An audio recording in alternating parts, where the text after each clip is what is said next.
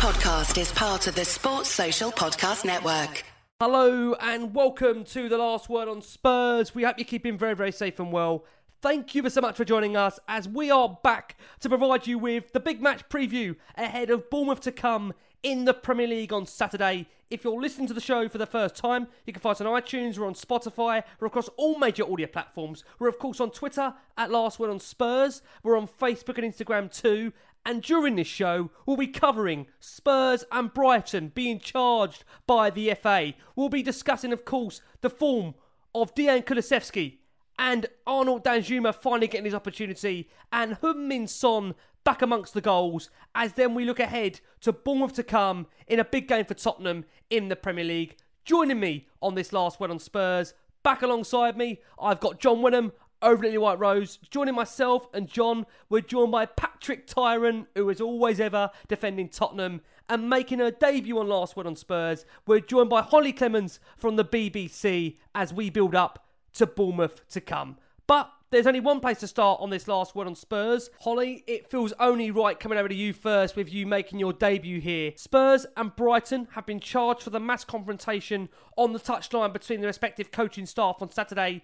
But Cristian Stellini and Roberto De Zerbi will face no further action after their red cards, meaning that both will not be suspended from the touchline this weekend and they will have until Monday to respond to those charges. It means there's more Stellini ball, it means he's back on the touchline, of course, for this game against Bournemouth. How do you feel about that? And ultimately, what do you feel we can expect now ahead of that decision and Stellini back on the touchline for the weekend? Look, it's it is a bit disappointing, um, and as was just mentioned there, um, another week of Stellini ball. It, it's like Conte never left. Um, but it's what's interesting is his second game now as actual head coach, and that happens. I think we are in a position where we needed some reassurance, um, and we didn't get that from him. Um, so to have an incident like that where um, where he got into drama with with the other manager. It's just it's just not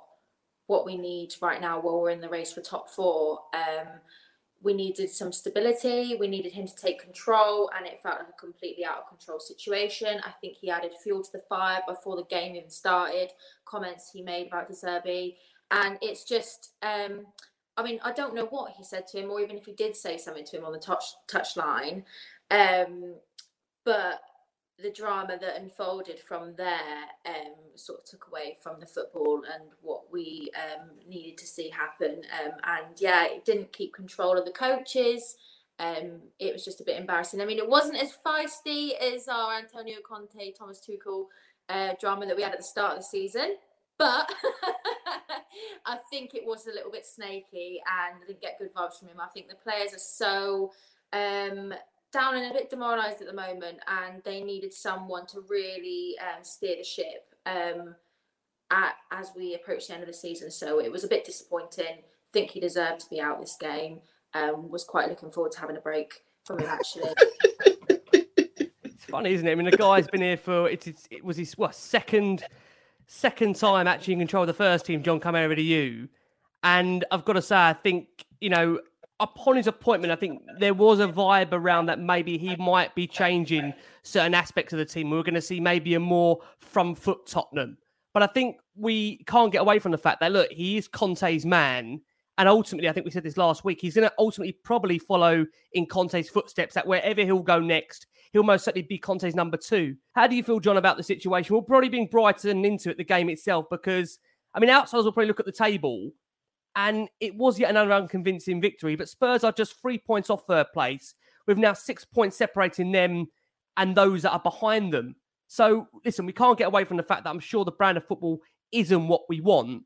But the table suggests that it's closer than what it is. But I know mentally, and as Spurs fans, we probably don't feel anywhere near right now being in the position to achieve a top four finish. What do you think? Yeah, Ricky, when, when Stellini was appointed, I wasn't as against it as many. I, I looked at the simple fact that he'd taken the game in Marseille.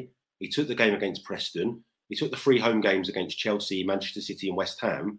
We won all five of them. Yes, he had the defeat versus Sheffield United, but um, you know Brighton's another win. But I've got to be honest with you, I was looking for a lot more. I was looking for a the players also to come out and, and be more refreshed. We can say, oh, Stellini tells them to this, or you know, sometimes the players have got to take a bit more responsibility and go out on the pitch and just deliver and put on an exciting show.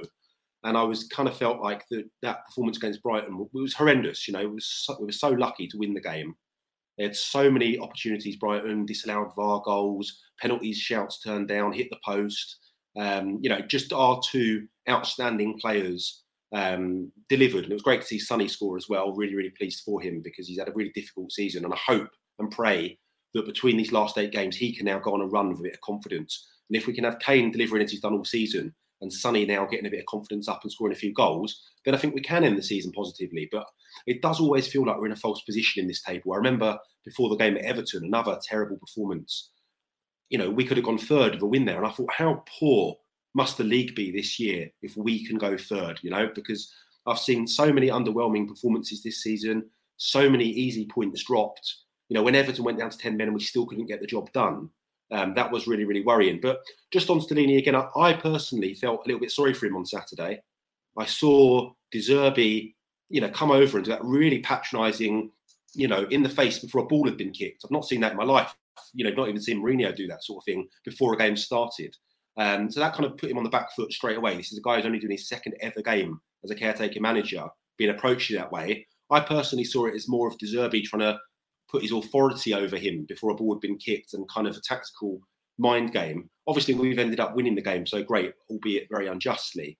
But uh, yeah, I'm you know I thought it would have been slightly unfair if he was banned actually when De Zerbi started the game in that manner and then continued to attack him and the Tottenham coaching staff throughout the first half.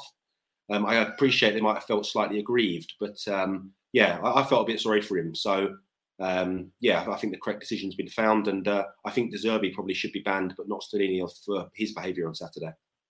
Yeah, it's an interesting one. I mean, look, we did dive into a lot of that, of course, on our post-match reaction show in regards to the Brighton result. Pat, just to bring you in, Look, the PGMO have subsequently this this week admitted they've made that decision. Well, they've made a mistake by not awarding Brighton that penalty against Spurs. Of course, we want to secure the three points. Um, De Zerbi saw their two goals chalked off by VAR. And we deny will look like a clear penalty. We can't get away from it. Obviously, Højbjerg appearing to foul Kaoru Mitoma in the box. Just give me your feelings, Pat, on that performance at the weekend and the fact that we've got three points and where that you feel leaves us now in amongst these next eight games for Tottenham. Yeah, I mean, we dodged the bullet massively on on Saturday. I was at the game, as you know, I'm a season ticket holder. So for my sins, I've been watching this brand of football all year long, and we were under the cosh the whole game. It was, you know, wave after wave, and I was looking like, wow, this Brighton team actually really good, or are we really bad? It was a bit of both, and we were played off the park. Uh, like like John said, I mean, it felt like a, a, it was prime Poch, like we had ran it back about four years, and Son and Kane, our two main guys, just coming to life and pretty much winning us the game. And that was literally the difference. Son, what a fantastic goal! That looked like the Son of last year and the Son that we all know and love.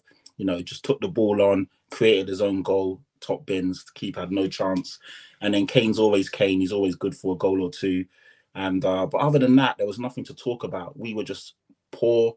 Hugo Lloris, as much as I've loved him as a keeper, I just I don't understand why he came straight back into the starting lineup because you see the difference there. Yes, he's a fantastic shot stopper, but he created us or caused us to be under so much pressure with his crap short passing and bad kicking, and it just let them have wave after wave. And with Fraser Forster, we didn't we didn't we weren't under that much pressure when we were trying to play out from the back because he wouldn't just do the same stuff over and over. And it got to a point where we were actually jeering sarcastically when he actually decided to boot the ball up. So when you see him like, you know, obviously wave the defenders up, the whole crowd was like, yeah, like about time, wake up. So poor. And Stellini, you know, as much as Stellini wasn't at fault for getting sent off and shouldn't have got sent off, I wish it would have stood because then at least with Ryan Mason, we actually see some balls. Ryan Mason pushed Dier up. He allowed us to play with a bit more free flowing football. He brought Danjuma on. Again, the crowd jeered sarcastically. Like, this is a guy we've had since January and he's played about one or two games. Like, what was the point of bringing him in? And it's just the same crap over and over and over. And it is such a weird feeling because we are only three points off third. We've won the fourth most amount of games in the league. We scored yep. like the fourth amount, most amount of goals. And I'm looking at it like all these stats actually indicate that we're a good team. And I'm just like, how is this possible? And the league this year has actually probably been the most competitive it's ever been. in terms of the top four fight, in terms of the title fight going down to the wire, the fact there's there's like six or seven teams that can legitimately get relegated.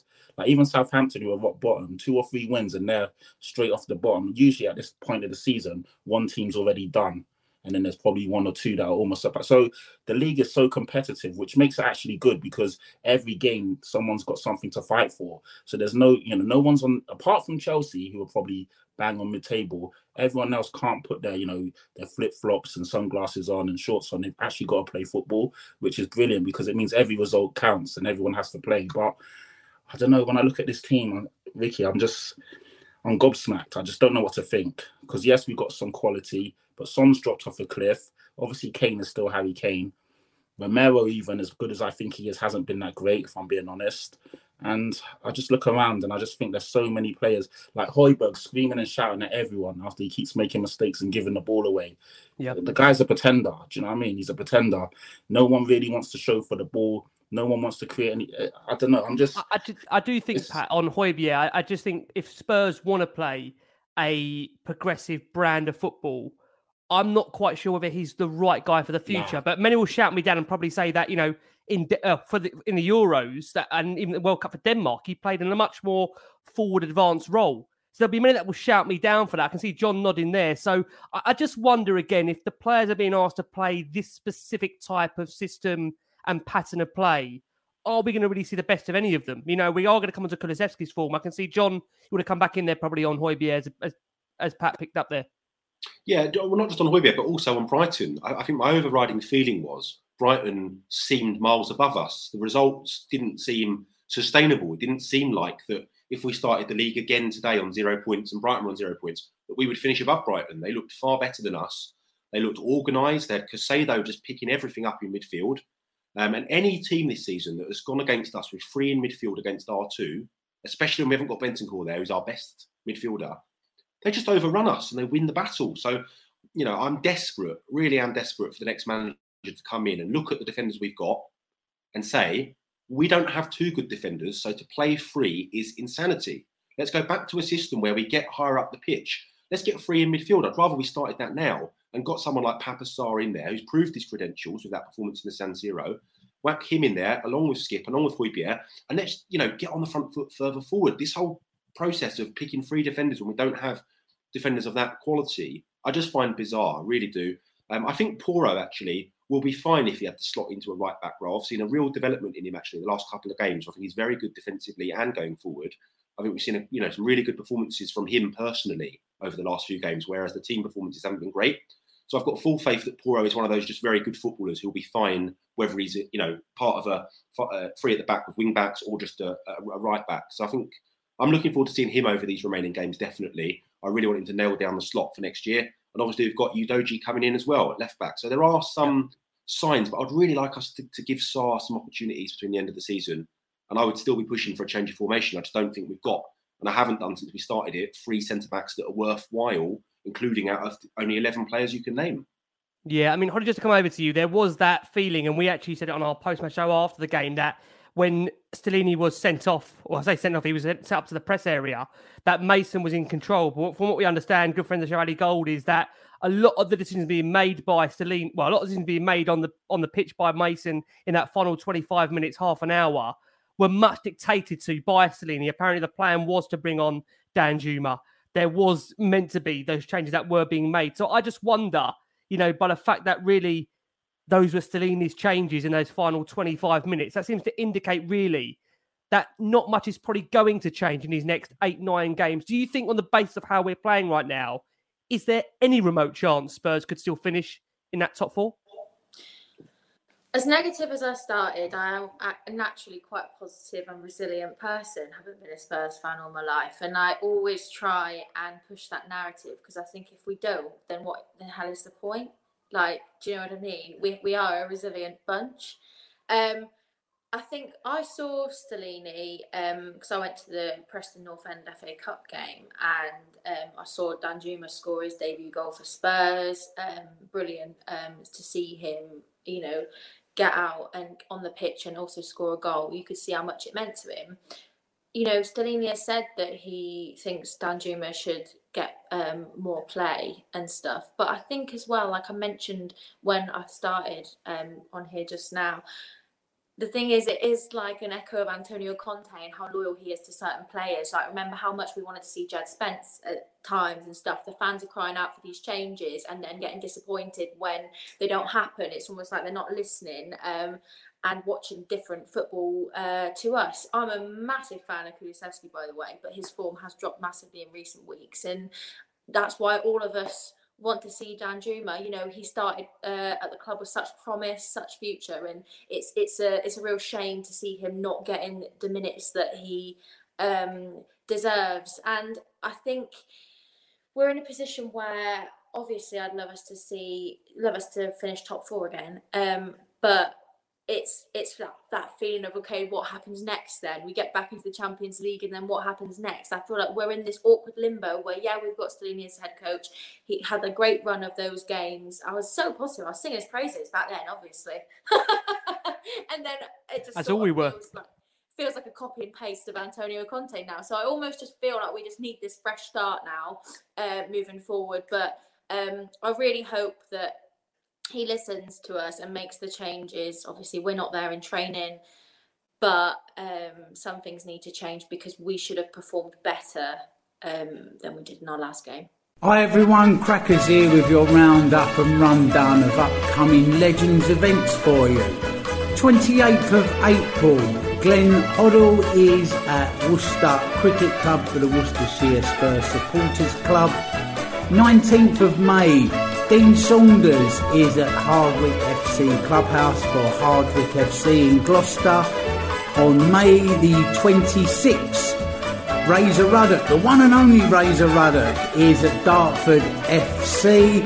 And on June the 23rd, Michael Dawson at Hereford FC for the Herefordshire Spurs Supporters Club. So there you go, there's a rundown and flavour of some of the upcoming events for you. Please check out at Mr. Cracknell across the socials where I'll be putting posters up with details on how you can get your tickets. Cheers, Ed. One of the players that you mentioned there, um, Holly, that we have to come on to is, of course, Arnaud Danjuma. He finally got his opportunity. It's been fair to say that he has been kept massively, massively waiting for that and he'll be hoping this is the start of things to come back coming over to you. Um, look, it didn't take long actually for him to make a difference on the field because quite naturally it wasn't really what he done. It was more of the case of the impact he did as soon as he entered the pitch with relation to just pressing. You know, it's funny. You know, we have players in that squad that have got a different array of ability.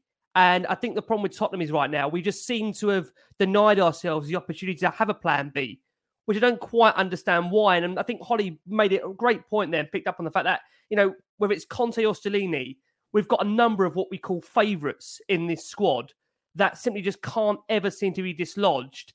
And it almost does feel quite unfair where we've got Danjuma, who came into the club in January, rejected Everton, where quite frankly, when you see the way Everton are positioned, he most certainly would have got more opportunities at Everton than what he would have got at Tottenham so far. So do you think the fact that he's come on, he's made a difference on Saturday, do you think that will play into the thinking of Stellini where he might get an opportunity now for these upcoming run of games? I mean, I hope so. And dare I say, you know, I don't.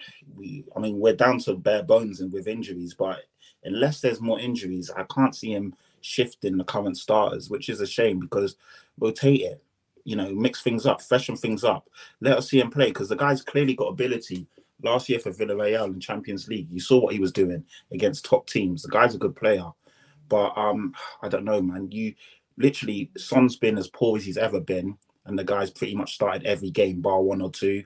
Kulu hasn't been great, and I love the guy. I mean, other than Son and Kane, those are the only two guys I've ever had on the back of my Spurs shirts. And last year or this season, I got Kulu on the back of one, and I was really like deliberating if I should do it or not and I did it. And obviously, since then, his his form's dropped off a cliff. So I don't know if I jinxed it or whatever. And next year, I'm not putting no new players on the back of my shirts, just Son, Kane, and that's it. Because all, all manager, all managers, Pat, they can't last more than a season here. or none of the little, you know, the managers with the little, uh, you know, the the, the uh, initials at the front. None of that either. Because, yeah, I don't know. When I see Kulu, I think he's even playing with no confidence. There was one or two moments against Brighton where he could have took the shot. And he's delaying it, delaying it, looking to pass it off. Take the shot, Kulu. You can score. You know, you can finish with either foot. You're a talented footballer, and I can see that he doesn't feel as confident. He doesn't believe in himself at the moment, and that's because we're just playing him all the time. He needs a break. I really believe he needs a break or you know a rest. Take him out of the firing line, starting lineup, and bring him back in. But the way we're playing, and with you know we're down to bare bones. You don't we don't really have the facilities to do that. And uh, I don't know, man. You know, like like Holly's saying, I, I do believe. Funny enough, I still believe that we could finish third. I honestly do. The fact that we still got to play Man United and Newcastle, and the fact that we're still winning games, I do believe that we can do it. Newcastle, for me, I'm still not sure about if they've got enough goals in that team. Defensively, they're very solid, best defensive team in the league by a country mile, but they don't score enough for me. And Man United have got a lot of games and a lot of competitions, and you're seeing it take its toll on the players. Rashford's out for a few a week, so I think we can catch them. But when I look at the brand of football we're playing and how we're playing, it just yeah, it does baffle me to see how we are where we are. But we are, so I take it, and obviously fingers crossed, toes crossed. You know, I'm praying to every football god out there that we can just keep winning somehow. Yeah, you know it's interesting, John. Come over to you. Look, we, we will bring also Kulusevski into the equation because obviously that's the man that Dan Danjuma replaced at the weekend for those final 18, 19 minutes of the game. I think it was actually a bit less than that. Give me your thoughts, John, on what you saw from Dan Danjuma in that cameo that he was on the pitch. And do you think, on the basis of what he's done in that period, he has earned himself more of a chance? And will Stellini be affording that opportunity to him in the upcoming games, in your opinion? Well, I think first things first, it was great to see us actually use the subs. I find it absolutely baffling that we were one of the clubs that really lobbied for five subs to be able to be used. And we never used them. I'd love someone to get the stats for me. We must have made the least subs in the Premier League this season without any doubt. I see other clubs making three, four, five changes. We haven't made any yet. And on, you know, 91, we'll bring on Sanchez for Lenglet or, or something along those levels, you know, that makes absolutely zero in-game difference. It's a complete waste of time that we bothered lobbying for it. it's, it's so you know we're not proactive with anything we're just reactive to stuff and i just find it, it, you know embarrassing really that we bothered to make such a song and dance about something and then we don't act upon it on Danjuma, he did well when he came on but actually this is going to sound incredibly harsh now that richarlison is back as well i don't actually see Danjuma getting a look in at all i, I think richarlison will be the one that will come in for kulusevski richarlison is the one they've paid 60 million pounds for he will get in front of Danjuma, make no mistakes about that. So I think what we'll see is if Kulusevski is going to come out the team, as he probably should do, because his form has been horrendous for most of the season. Um, you know, the only game I can think of where he was fantastic was Southampton, and that was game one. Yeah, um, opening day of the season. He's had yep. a really poor season, if we're being honest. I know he's had a couple of injuries, but he's had a really poor season. Um, so I actually think that Richarlison will be the player that comes in. Then Danjuma will be back on the bench, back in with Kulusevski. And it might be that Kulusevski being out of the lineup for a couple of games will reignite him and he'll come on and, and come in again. So I just don't see Danjuma getting too many opportunities between now and the end of the season. Lucas has only got one more game on his ban. He'll be back on the bench, whatever you make of that, rightly or wrongly, because he's announced, you know, or, it's been announced that he'll be going at the end of the season. So quite why he's being provided with opportunities in front of Danjuma, who is somebody that was turned down other clubs, proven, as Patrick said, scoring in the Champions League last year, and he needs to be able to give an opportunity to show why we should maybe buy him, but he's just not being presented with that whatsoever. I, feel really sorry for the guy. He seems to post really kind of positive messages every day, training hard, working hard, seems to get in there early, stay late, and just doesn't get rewarded in any way. Um, but I just think with Richarlison back now as well, he will not get a look in. It's interesting. Obviously, after the game on Instagram, Danjuma posted, "Amazing to feel the support from the fans for our win. Let's keep pushing." He ended that caption with a little square blue box with the word "free" in it. And it's obviously John. You say there, you know, he might even get a look in now ahead of these next few games because of Richarlison's return. Do you think, Holly, that's the biggest problem that we've had this season? I know we've been absolutely ravaged by injuries. And again, I mean, look, we can't get away from the fact that if anyone had Spurs' injury list, they would also very much struggle to be able to field a predominant 11 that could really, you know, take the game to the opposition. But at the same time, it doesn't feel, Holly, that there's much of a reward for any of the fringe players that put in a performance because ultimately they're just be back on the bench the week after. Is that the biggest issue at the moment with Spurs? Do you reckon under Stellini, Conte, Ala, both of them? I think I think it is because, and, and I said this before when um, before we got uh, Pedro Porro and uh, Emerson all of a sudden decided that he was going to be a superstar. Um, it must have been so annoying for someone like Jed Spence to to watch Emerson's performance and be like, "Why the hell am I not getting a look in at all?" Um, and I think that is just one case um, which can be reflected across multiple positions. And I think it must be really frustrating, especially um, to be a, a, newly signed player and be like, you know, massive club, um, huge opportunity, and not getting the, the minutes that, that they deserve. I think as well, my thoughts are if something's not working, change it. Like, why are we leaving it so late to make changes sometimes? Like, it's it's it just makes no sense. It's like okay, yeah, they've they've been great in previous games, but they're not. It's not working today. It's like how are we going to finish that game? That needs to be the focus. We need to take each game as it comes. Um, and I think sometimes the changes aren't made as quickly as they should be, um, and it is incredibly frustrating to watch and to watch you know players um, form not be as good as it should. As you said injuries can't be helped. I mean we're all missing rodrigo bentancur. Oh my god. Come back my angel. Obviously when you're firm well and healthy. Uh, but you know seeing um, players that have been absolutely vital to our success out is always disappointing. But we need to give those who are in behind them a chance to prove themselves as well. Phoenix 51 is a powerful employee technology enabling organisations to make data driven decisions at every stage of the employee journey, from hiring through benchmarking and development too. The platform provides detailed analytics on the most important asset in your business, your people, enabling organisations not only to make the correct hiring decisions, but also how to benchmark, train, and retain them. Phoenix 51 empowering your people decisions through every part of the employee journey. I'm going to also ask you guys about Kulusevski's drop off in form. Pat, just to bring you in, and John alluded to it there, we can only really think of you know, a couple of games, if that, where he's had a massive impact on a team. One of them being, of course, day one, Southampton. But apart from that, really, there's been a real lack of performances over 90 minutes from Kulusevski. Do you put that down to the nature of trying to adapt to the league. Although last season he was so superb, do you think it's the system in way he's been asked to play? What do you think, Pat, on that? I think it's the system personally. I know the guy's got bundles of talent and ability, but we play such a negative brand of football. We sit behind the ball, we hardly have the ball. Last year, again, when we were, you know, we saw the best of Kulu when he had the ball and he was running at players. Uh, we were counter attacking teams, we were scoring a lot of goals. This year, I mean, we're scoring two goals a game, one goal a game, sometimes not scoring, and we're not allowing the flair players to actually play. And I don't know if the coaches are saying something that it's like, you know, we've seen Son not be as expressive and as brilliant as he, as he usually is.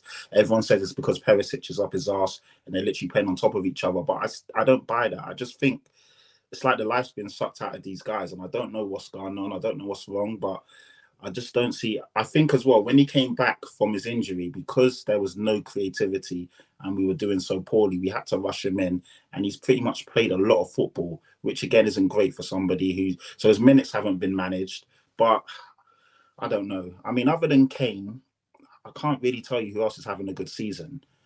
There might be a shout for Oliver Skipp, but even this is going to sound really harsh. When I see Skipp, I don't see I know he's one of our own and he's still young, but I don't see as good as a footballer as some people make him out to be. His touch is quite poor. He loses the ball a lot. He passes the ball to the opposition really under no pressure.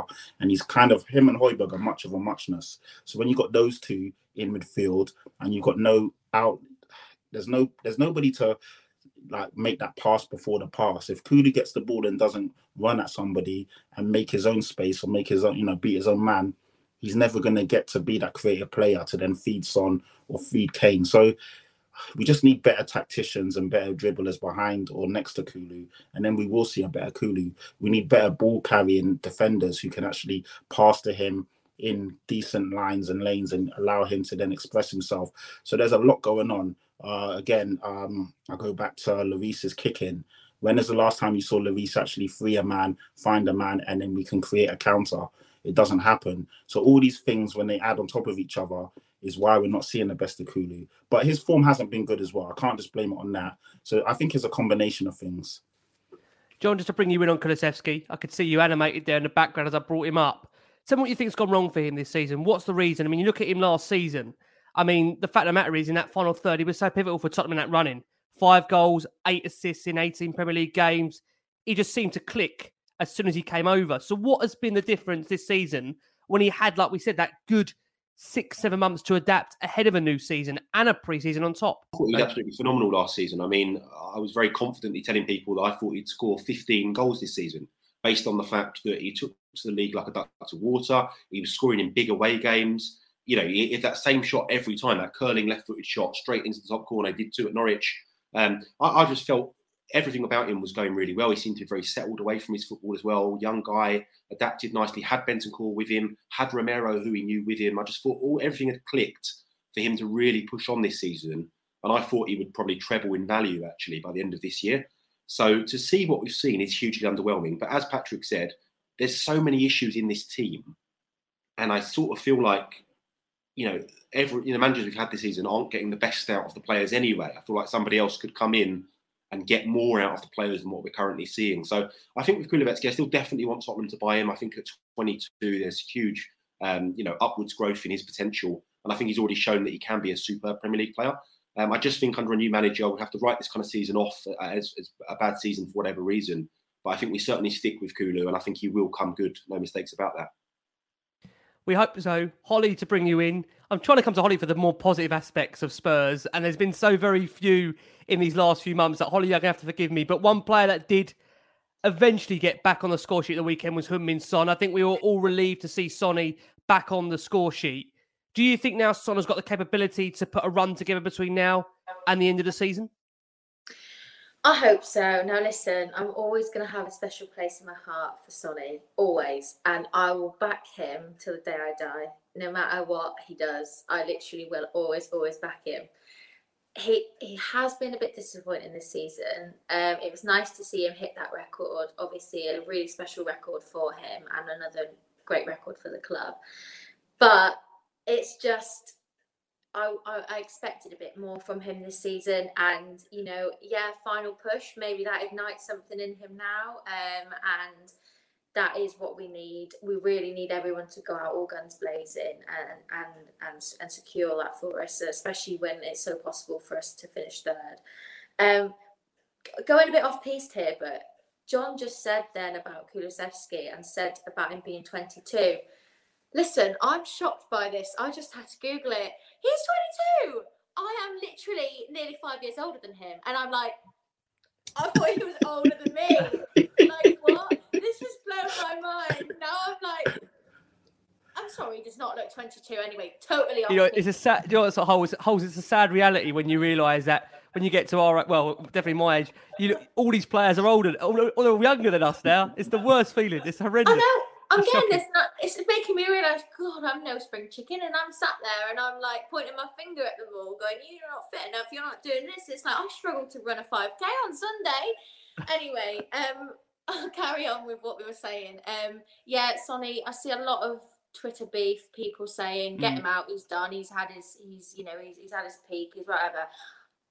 I literally catch me outside and I'll fight you about this because it's completely not true. Um, and I will not have it. Um, just just love him, and yes, fingers crossed we get an absolute Sonny screamer this weekend. Fingers crossed, we do definitely need to have one. Pat, just to bring you in, when you look at the uh, again the stats with Sonny, and it, you know, it's been a real, real tough period for him. Before Brighton the weekend, it was only ten goals in his last thirty-eight games in all competitions. I mean, I know it only took him ten minutes to find the back of the net, but I have to say with Son, I think there was that feeling that is there a real concern that even as a footballer, was he just simply losing it because his touch was fairly poor? Um, I don't know what you think of it, Pat. Do you think now that goal can give him a full bit of confidence? We've said it again this season. We said it after Leicester. We've said it numerous times, even after Preston. Do you think that is the goal to finally reignite his season for these last eight games to go? Yeah, you would hope so. The thing I love about Son is that he knows he's been poor. Like he'll come out, he doesn't hide, he doesn't shirk away from criticism. He'll come out and openly say, "I've not been good you know, I don't know what's going. Well, I mean, he knows what's going on. I think his granddad or someone close to him died, so he was wearing a black armband. So he's he touched on that. And he's openly admitted time and time again he's not been great, but he says he thanks the team and the fans for backing him, and he's willing to like ride out and die, and you know, and obviously push as hard as he can for these last remaining games. And that's what you want to hear from someone when they're not playing well and they're not doing. You know, he scored a brilliant goal.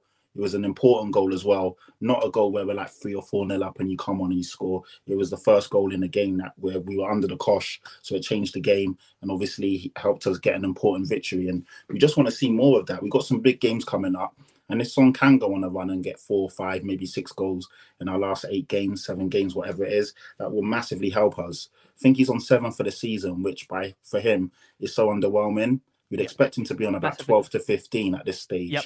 But if he can get to about 15 goals, then even though it's not been a great season, that will definitely help us in our push. So, you know, there's still, I don't understand when I keep seeing people on Twitter, oh, sell Son, this is the last year we can get some money for him or some value. It doesn't make sense. For me, still one of the best wingers in the world. Yes, he's having a bad season, but tell me what player hasn't in the whole span of their career had a bad, you know, run of games or a bad season. Hopefully next year he will be back to his best one thing about Son is that you do see him try, even if it's not working, he will try and try again. He's never been the strongest. He's never been one to like obviously fly into tackles and win aerial duels. So sometimes as well, I feel no one really talks on it. We're playing them out of position. We're playing them back to goal, expecting him to win balls and win headers. That's not his game.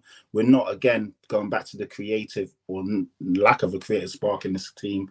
If Son, if Kane isn't picking up the ball and finding him, no one else will. Son is great when he's running off the shoulder, running in behind the last man. How many times have we given him the ball in that position this season? I can't really tell you. So we're not playing to his strengths. The team isn't really ticking. So again, it's even like I'm saying the same thing with Kulu. When all these things are accumulation and, and on top of each other, you're not really going to see players have their best season. So I do feel under a new manager, when we're playing four at the back, three in midfield, we will see much better, you know, outputs from our attacking players. Yeah, uh, look, we've we've dissected heavily. Obviously, Kulusevski's form, Danjuma coming back into the team. John feeling that maybe we won't see much of him between now and the end of the season. John, give me your thoughts finally on Sonny before we look ahead to Bournemouth to come at the weekend. Do you think that goal can reignite his season? I mean, it's mad to think that only, you know, just you just flash back a year. This guy is going for the golden boot, and as Pat says now, seven goals for the season. I could see you shaking your head there, and also disbelief at you know the fact that he had he has had this off season. But I think when you look at players around the world, I mean, Harry Kane probably must be one of the few that has been ultra consistent over a seven, eight season, yeah, you know, and, and that's so why, maybe, Rick, that's simply yeah, why Harry Kane is world class because he's so consistent. He's a 20 goals a season guaranteed man. If he even has an ankle injury and puts him out for a little while, he's still getting up to 20 goals. So, yeah, um, has, has the tactics, John, just also on this, but come back on this as well, has the tactics, as, as many have just said, their agencies on the screen there, have they stifled Son's play, in your opinion? He seems to allude to that well, a little bit after the game, that maybe the way he's been asked yeah. to play isn't getting the best out of him. I, I, can see that, that that argument, but actually, I can think of multiple opportunities this season that Son has missed that he would have scored in other seasons. So there is a, a longer standing confidence issue. He has actually been presented with loads of chances. I can think of one even at Everton the other night. It was offside, but he didn't know that when he went through. And he hit it straight at Pickford. Last year, he was going for the corners, and that's going in. Um, so, you know, I, I, think Son should have had, from the chances he's had, five to 10 more goals already. Um, it has been a hugely underwhelming season. And I was one of the people, you know, as others have, calling for him to be dropped. So I was really pleased to see him score now. And I do hope he goes on a run now till the end of the season because I still think he's an outstanding player. But I think any calls to sell him are so wide of the mark, it's untrue because I think you have to consider this summer, Harry Kane is going to have one year left on his contract. So there is going to be that awkward conversation is going to happen. And Tottenham will have to decide what they're doing, whether they're going to stick to their guns and he's going to see out the remaining year, or they're going to look to sell him. There is no way you can sell Kane and Son in one window. We've done something similar before. And we lost Keane and Berbatov in one window. Oh, and it was absolute honestly, my effing God. disaster the following season. Yep. You know, uh, we can't do that again. You can't lose two of your talismanic characters just like that in one window. So, you know, back to Son, I think we absolutely will keep him. He's got a contract till 2025. He's with base. Base have got all the top players at Tottenham signed up. All the young players are with base as well. So very good relationship there. I see no chance of him going this summer. Um, but but yeah, I mean, I was just pleased for him that he scored, and I hope and pray that he really can push on and deliver because I think he's going to be a big player for us still for a couple more years. Just just on Yeah, that as well, Rick, I'm thinking about Kane and Son and their respective ages. And I've seen some people saying, oh, Son's getting up to 29 and Kane 28, 29 as well.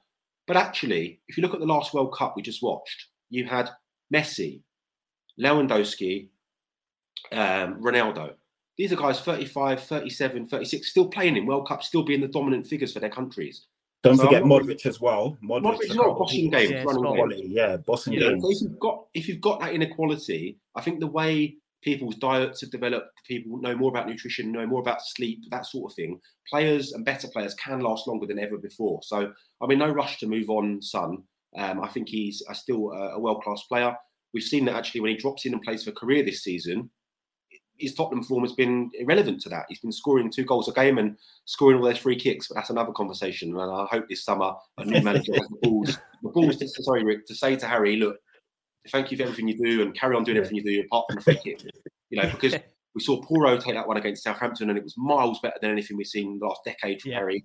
And obviously, Son scores them all the time for South Korea. So I think there's going to be big, big decisions at Tottenham this summer. Just one thing finally, Rick, on Harry as well. I know some Tottenham fans, myself included, have said, what's the point in getting in the top four if we do what we did against AC Milan, right? And we, we don't push on and we don't do anything by getting in the top four. I think if we don't get in the top four, I, I don't see any way Harry can stay.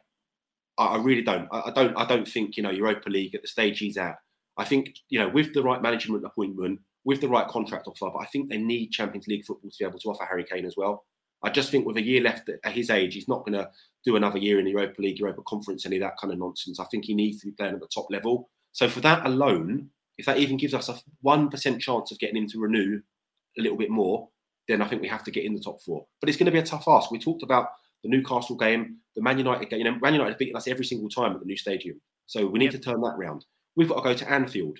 You know, we've, we've got really, really St James, games. St James's Park. Well, I, I think that's why. is huge this season. Yeah, I mean, I think You that's know- why we know Pats says in our in our hands. That actually quite frightens me when Pat started listing off earlier the places we've got to go to because I just think that is absolutely frightening under the current structure of what we're facing to have to go to these teams where I- would love to have some form of optimism. Like I know Holly absolutely has optimism, bless her, but I, I just I do worry that you know this team whether whether they're capable enough. Yeah.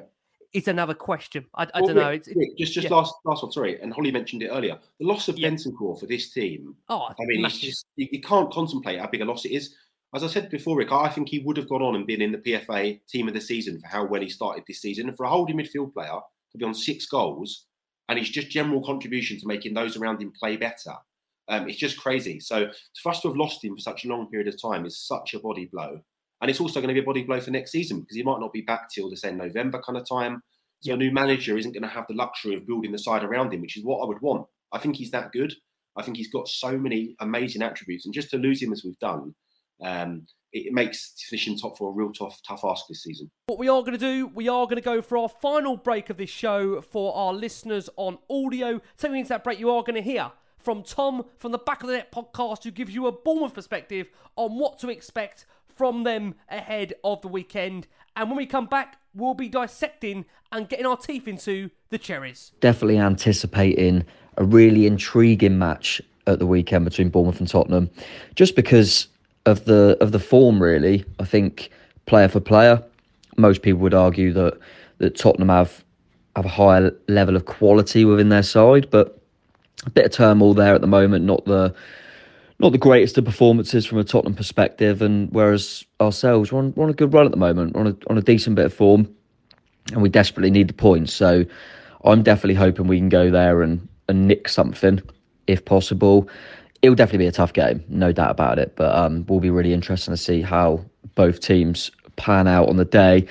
I think tactically and, and personnel wise, from a Bournemouth point of view, I think we'll continue with our kind of 4 3 3 that we've been going with lately. It seems to have worked okay. Uh, Neto would definitely be in goal. Um, I would have thought the back four will continue as it did in our last win at Leicester, which was from right to left. Adam Smith, ex Tottenham player, obviously, come through the ranks there. Uh, Chris Mepham, Jack Stephens, and Lloyd Kelly at left back. But Marco Senesi could come back. He was playing at centre half ahead of Mepham, but has recently had an injury, and Chris Mepham come in and done a really good job, so I expect him to stay in.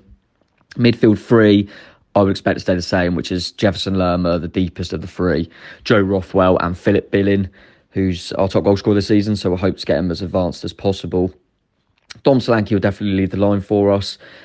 In terms of the wide areas, that's where we could have a change. We've been going with uh, Ryan Christie and Dango Ouattara lately, um, mainly because of Marcus Tavernier's injury problems. But I'm hoping he might be available to start this one. So wouldn't be surprised if you see Marcus Tavernier coming in for Dango Ouattara, just to give Ouattara a break and also to give Marcus Tavernier that that start really that he's that he's craved and, and probably deserves.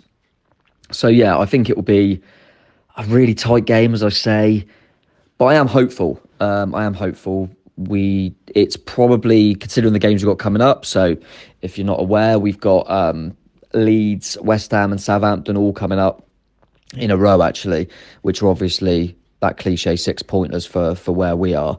So this feels a little bit more of a bonus game, but the way we've been playing lately and, and done all right on the road, obviously at, at Leicester, I'm quietly confident we can get something. I really am. So yeah, I'm gonna be I'm gonna be positive and say we can nick a point at your place. So yeah, I'm gonna go for a one-one draw. Harry Kane will probably get a goal for Tottenham as always, and uh, I hope Dom Solanke might get back on the score sheet. So yeah, I'm gonna go for a one-one draw, but um, a positive performance.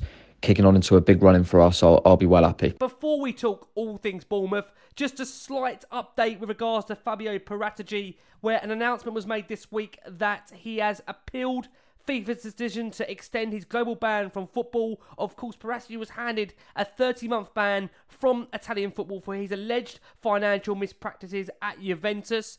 In March, World Football's governing body took Spurs by surprise by extending that ban worldwide, as we know, prompting Paratici to take an immediate leave of absence from his role in North London. Paratici has now appealed FIFA's decision, and he is due to hear the outcome of that appeal to the Italian football sanctions, which will be heard by the Italian Football Federation, the FIGC, on April the 19th. Of course, Paratici, one of 11 former Juventus executives under investigations, with all of those figures denying any wrongdoing. Their appeal against the sanctions imposed by the Italian Football Federation will be heard by the Italian Olympic Committee. So we'll update you more on Fabio Paratici as soon as we get it. But Holes, what we are going to do, we are going to steer our attention to Bournemouth to come at the weekend. As much as we don't want to talk about Spurs in action, we have to. And of course, Bournemouth is next on the calendar for Tottenham. It's a game that, let's be honest about it, on paper, Spurs should win.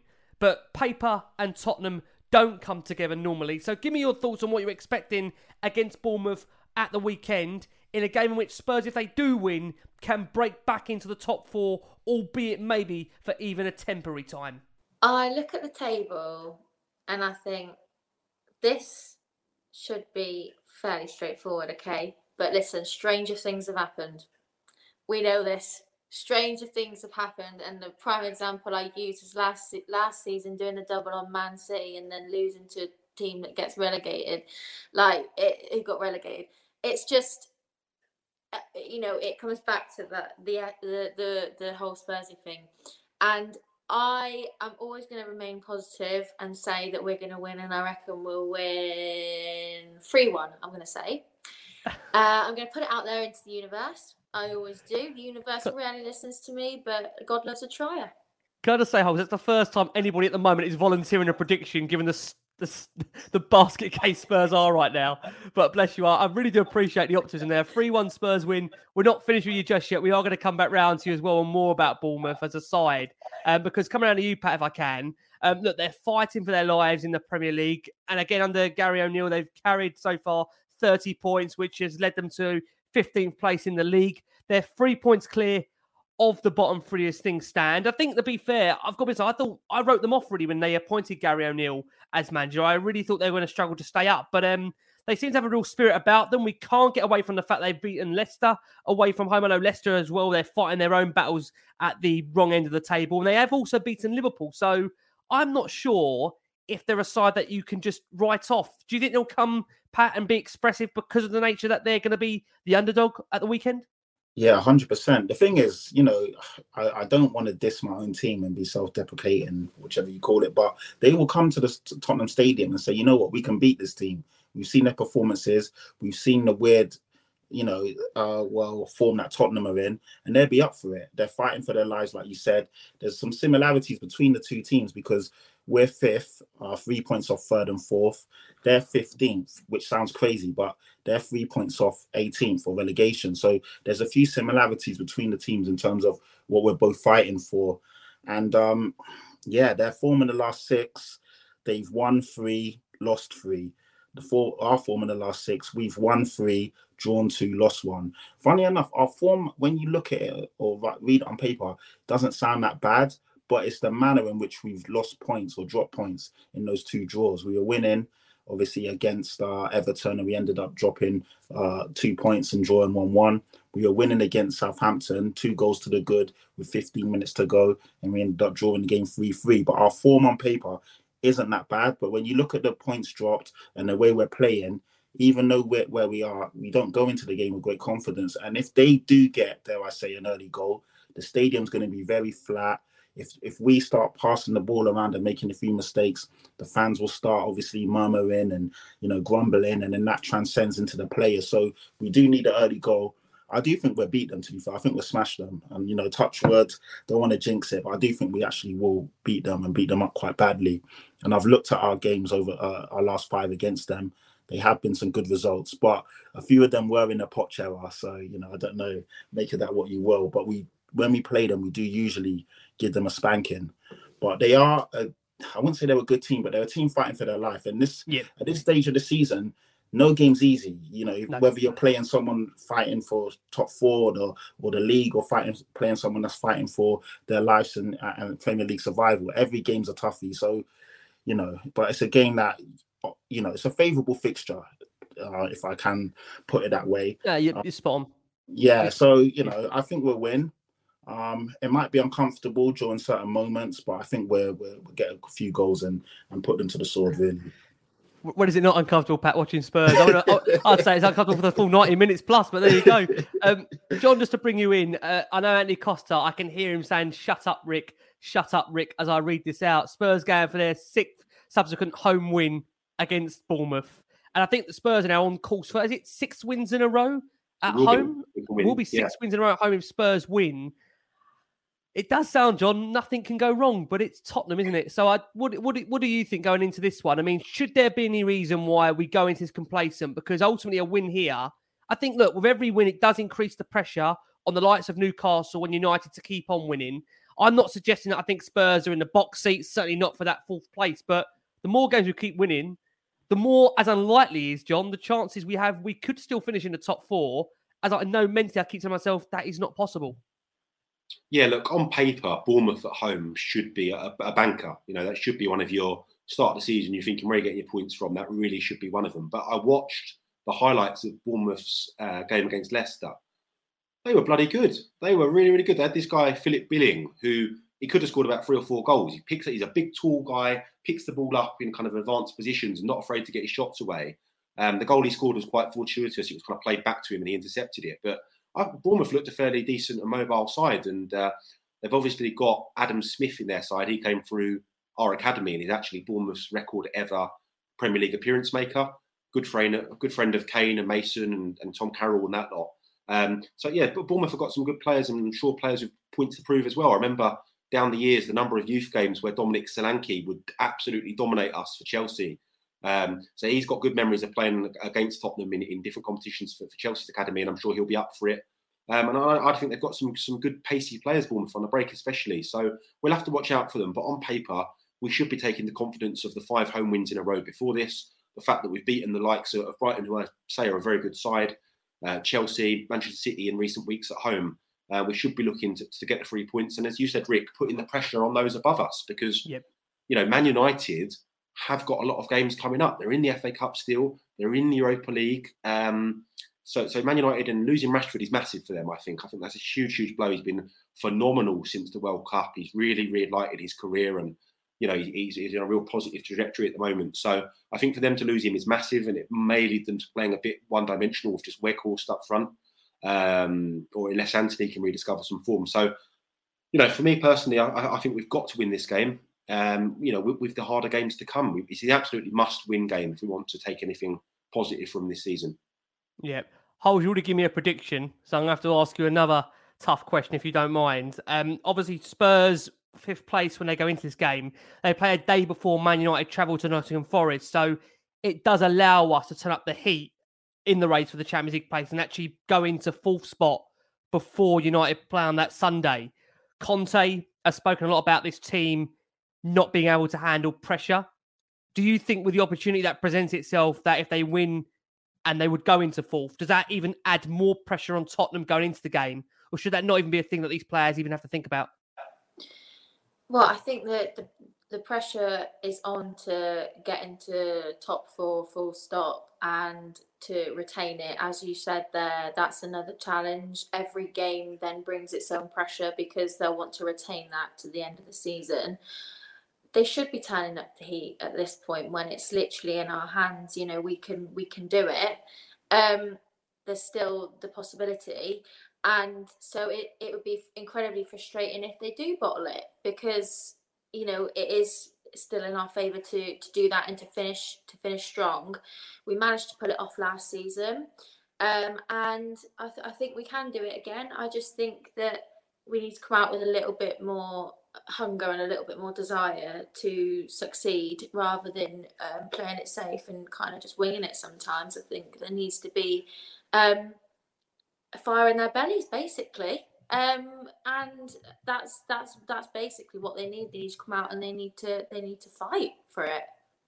I totally agree. I, I, I just wonder, Pat, do you think the style of play that they possess in themselves in terms of Bournemouth would that even play more into Spurs' hands, similar to Brighton, where you know they're not going to be playing against a side that are going to maybe put 11 behind the ball. I think because of their position in the league, they are going to have to give things a go because you see how condensed that eight, nine teams are at the bottom. Even if you go further up to, te- you know, the, the bottom 10, you know, there really is an element where teams can't really afford to come into games and only put 11 behind the ball. They are going to have to have a bit of risk and try and win the game because really a point doesn't do you great in the battle for survival. So, what kind of style of play are you expecting to see from Bournemouth? And do you think that might play into Spurs' hand at the weekend? Yeah, that's the great thing about this year because usually a team maybe like a West Ham or a Leicester or maybe a Wolves that are like home and dry, they're on their 40 points already. They can just literally park 10 behind the ball and just hope not to get beat, you know, put on a good show and try and nick a, a goal on the counter. But the fact that every team, I say every, most of the team in the bottom half or so close to the relegation scrap because it's so condensed. They need, like you said, a point doesn't do any anyone any favors. They need to go for all three.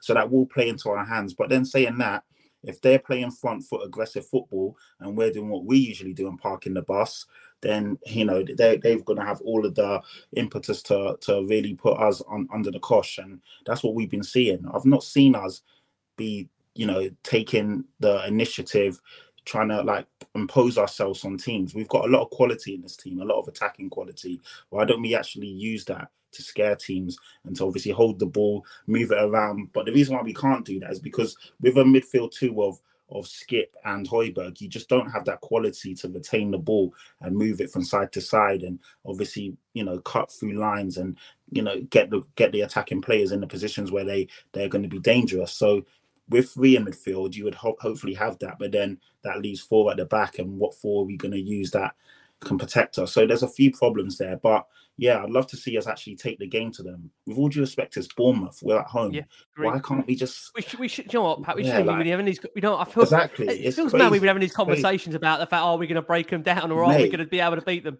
Bournemouth at home. It's mental. Bournemouth at home. I know that's all that needs to be said, and that's no disrespect to Bournemouth. No, come on, no. Man come on, so. we are Tottenham Hotspur as well. This, I, you know, yeah. I have to sometimes pinch myself, when I'm sitting here saying, you know, even I know respect to Brighton. Brighton are a fine club. You got to say mm. that, but even last week, I'm sitting here thinking, we're Tottenham Hotspur. Why am I even I asking? What is going why, on? What is going on when I'm having to ask these questions? Honestly, this is where we're at.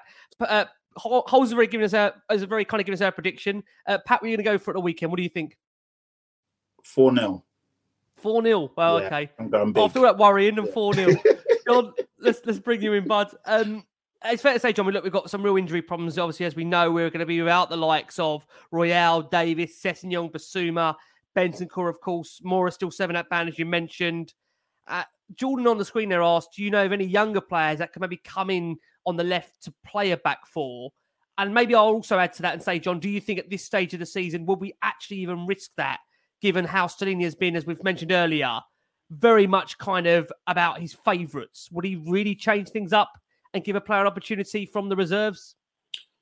I've got to be honest, the, the left back and left wing back in our academy, under 18s, under 16s, even, is our weakest area. We had a, we had a really good England under 16 left back, uh, Jayden Meghoma, uh, pounced on by Southampton and taken away. You know, that's another bigger question. In what world are Southampton cherry picking our best academy players and taking them away from us when we put so much money into Hotspur Way? But that's a conversation for another time.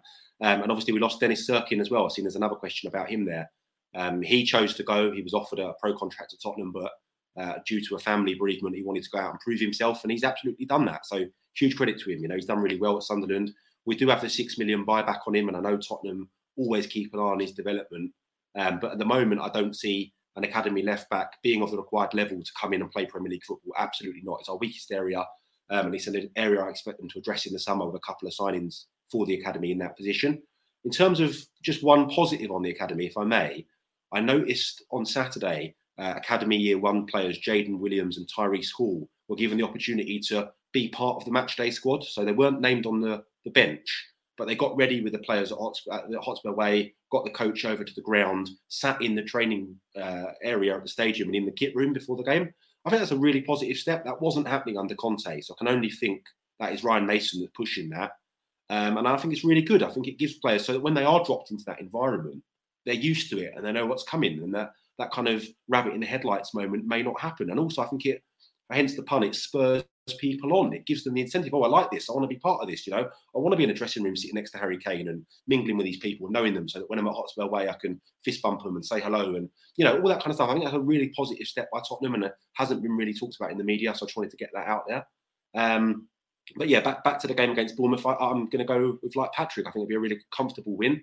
Um, I, I, think Bournemouth will attack us and that will suit us to the ground. They're not as good as Brighton, so I don't expect us to be put under those sort of scenarios that Brighton put us under. Uh, and I'm going to go for a 4 0 Tottenham win. Let's wow. go. Come on. So Let's go. a go. lot of positive, lot of positive predictions here. John, yeah. for those that are asking questions about the youth, where can they find more youth updates? And obviously, I think the podcast is going to come back at some point. But yeah, where I, can I keep they... bless people, man. I keep sending messages. Then John, bring the podcast back. I've just struggled a little bit for time at the moment with, with my two young kids, but um, it will come back at some point. So just keep an eye on my Twitter or Instagram, and I'll uh, try and post a lot of info about the academy on there for people. Amazing, John. Thank you so much, Pat. Been an absolute pleasure having you back on Last Word on Spurs. Where can people find you defending our great football club? So, and uh, yeah, try to keep the good name that is Tottenham at the well, good, uh, it is a good name, but try to keep us alive. I listen, it's a club that we love, and, and you know Absolutely. what? As bad, as bad as it's been, yeah, we're still within a fighting chance of third and fourth. So if we can somehow get into the top four this season, and this is as bad as it's been, hopefully we can actually get a good manager in you know, Nagelsmann or Pochettino, one of the two, I'll be over the moon, and then push on and play some decent football again, and actually be excited and look forward to these. But anyway, I digress. My name's Patrick Tyler, and you can find me on Twitter. Follow me on there. You'll see all the podcasts and stuff that I'm involved in. I'm involved in some good stuff, and um, yeah, it's been a pleasure as always, Ricky and John and Holly. It's been great. Loving it. People asking me, I'm going to go for a 3 1 Spurs win. I don't know why I'm saying that, but I'm going for a three one Spurs. We're meant to be there at the weekend, so fingers crossed they don't let us down. Holes, what a debut! If only we played like you speak, we'd be absolutely fine. So no pressure on the boys for the weekend. Holes, where can people check you out on the socials for more your insights on Spurs? Yeah, so Holly BBC on Twitter, uh, Holes Clemens on Instagram. Um, I saw in the comments someone basically said I'm the female version of Ricky Jane Norwood, and let me tell you, that is not the first time I've heard that, and it won't be the last time I've heard that. Uh, um, and yeah, what a great comparison to well, you know, what a positive bunch.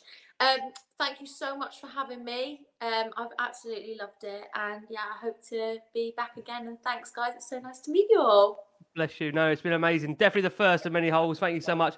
Bless Ricky, Ricky, Ricky, Ricky's got a lot to answer for. He, he's one of the most positive guys I know, but we had him on here after AC Milan broke him. So, as much as he's the most positive guy, he's had some hard times and last word on Spurs and probably more to come. I think he's still trying to forgive me for the four Chelsea back to back defeats of last season, bless him.